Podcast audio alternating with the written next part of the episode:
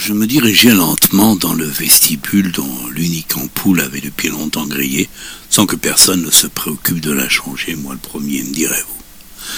Alors que je m'apprêtais à claquer la porte derrière moi, je réalisais que j'avais oublié d'éteindre le poste de radio installé en équilibre précaire sur la pile de livres que je me promettais de ranger depuis des mois, voire quelques années.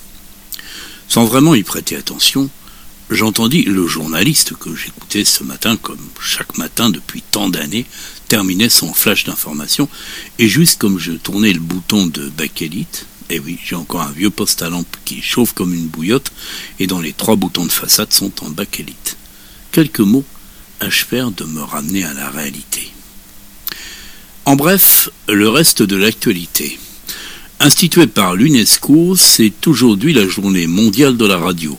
J'ai le plaisir à cette occasion de vous signaler que vous êtes de plus en plus nombreux à nous écouter chaque matin dans cette tranche horaire. Alors que vous dire? Que vous dire sinon? Merci Merci, merci à vous les auditeurs pour le plaisir que vous nous faites, car après tout, c'est bien parce que chaque matin vous êtes derrière votre transistor ou au volant de votre voiture à nous écouter, c'est bien grâce à vous que nous sommes à ce micro. Pour en revenir à cette journée mondiale de la radio, elle est née de la volonté de rappeler que la radio est un trait d'union entre les individus, allant parfois jusqu'à sauver des vies en cas de crise grave.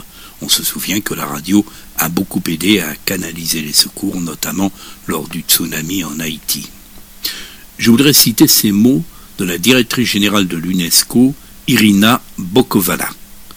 La radio, c'est la voix humaine. Mais au-delà du symbole, elle veut aussi voir dans cette journée mondiale l'occasion de mettre à l'honneur le rôle social des radios, notamment communautaires. Je venais à regret de fermer pour de bon le bec de mon vieux poste, puisque l'heure était venue de partir gagner ma croûte. Eh oui, tout au long de cette journée, ce serait pour toutes les radios du monde des plus modestes stations nichées dans quelques forêts introuvables et au nom imprononçable, jusqu'aux plus performants réseaux émettant 24 heures sur 24 dans toutes les langues de la planète en son numérique et multidimensionnel, l'occasion de parler un peu d'elle-même et de se raconter en se rapprochant des auditeurs. De tous les médias, la radio est le tout premier auquel nous avons le plus souvent affaire dans la journée un peu avant la presse écrite, lue en vitesse au café ou dans le métro, beaucoup avant la télévision, que le plus souvent nous ne rejoindrons qu'en toute fin de journée. C'est donc logiquement qu'elle est reconnue comme le plus familier, le plus rapide, le plus fiable des médias, surtout en ce qui concerne l'information. La radio a une grosse cote d'amour auprès de tous les publics, quelle que soit la classe d'âge, parce qu'il existe autant de types de radio que de types d'auditeurs, et jeunes ou vieux, hommes ou femmes, nous avons tous une ou quelques stations sur lesquelles nous revenons avec fidélité à divers moments de la journée. La musique, la parole, les infos, les jeux, les histoires racontées, vécues ou imaginaires, sont autant de pages du vaste bloc-notes éphémère de notre paysage hertzien.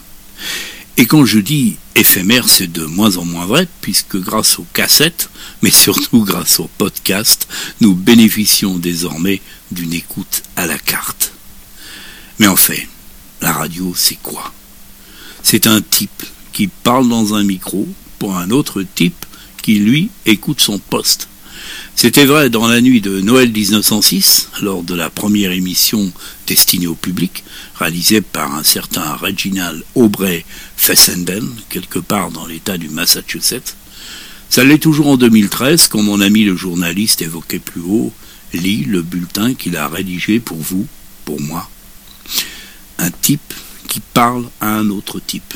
Le reste, c'est, comment dire, de l'habillage, du décor, une définition à l'emporte-pièce, j'en conviens. Et pourtant, la radio, il suffit d'avoir des oreilles, voire une seule oreille, pour l'utiliser, pour bénéficier de tous ses bienfaits.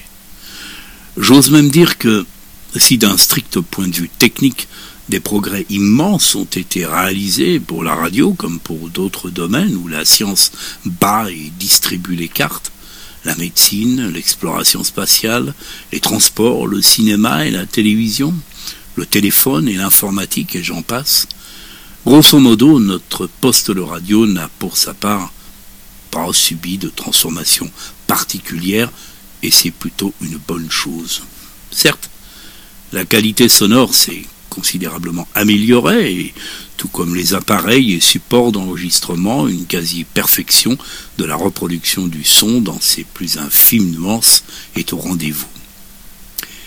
Mais au fond, rien qui ne soit vraiment indispensable, puisqu'un bon micro d'un côté et un bon parleur de l'autre est un couple qui existe depuis presque l'aube des temps radiophoniques. Le son rond et chaud des radios d'autrefois est peut-être une référence dépassée. Mais la révolution du transistor par trois scientifiques américains en 1947 a permis de construire des récepteurs d'excellente qualité et dont les dimensions n'ont fait que de se réduire au fil du temps, ce qui a permis à l'auditeur de sortir de chez lui en emportant partout son fidèle compagnon. Quid de la FM, de la stéréo, du numérique, me direz-vous? Certes.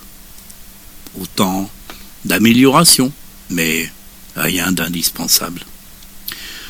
Ce que je voudrais retenir de cette belle journée dédiée à notre chère radio, c'est que c'est formidable de penser qu'un appareil aussi anachronique que ce petit boîtier soit toujours aussi populaire aujourd'hui, à l'heure où notre univers est en grande partie virtuel et où nous trouvons normal de passer 8 heures par jour et plus devant l'écran pour notre travail.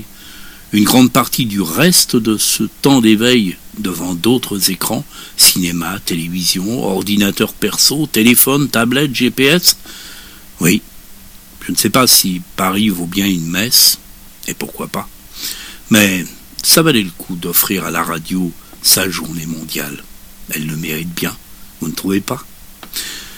Un vrai plaisir, au crépuscule de ce 13 février 2013, de m'en retourner chez moi, loin du vacarme de la ville et de ma tonne de dossiers à traiter. Un vrai plaisir, sitôt la porte refermée, de tourner le bouton en bakélite de mon cher vieux poste. Ah, au fait, il faudra bien que je me décide à ranger ces livres à leur place avant que la radio ne se casse la figure.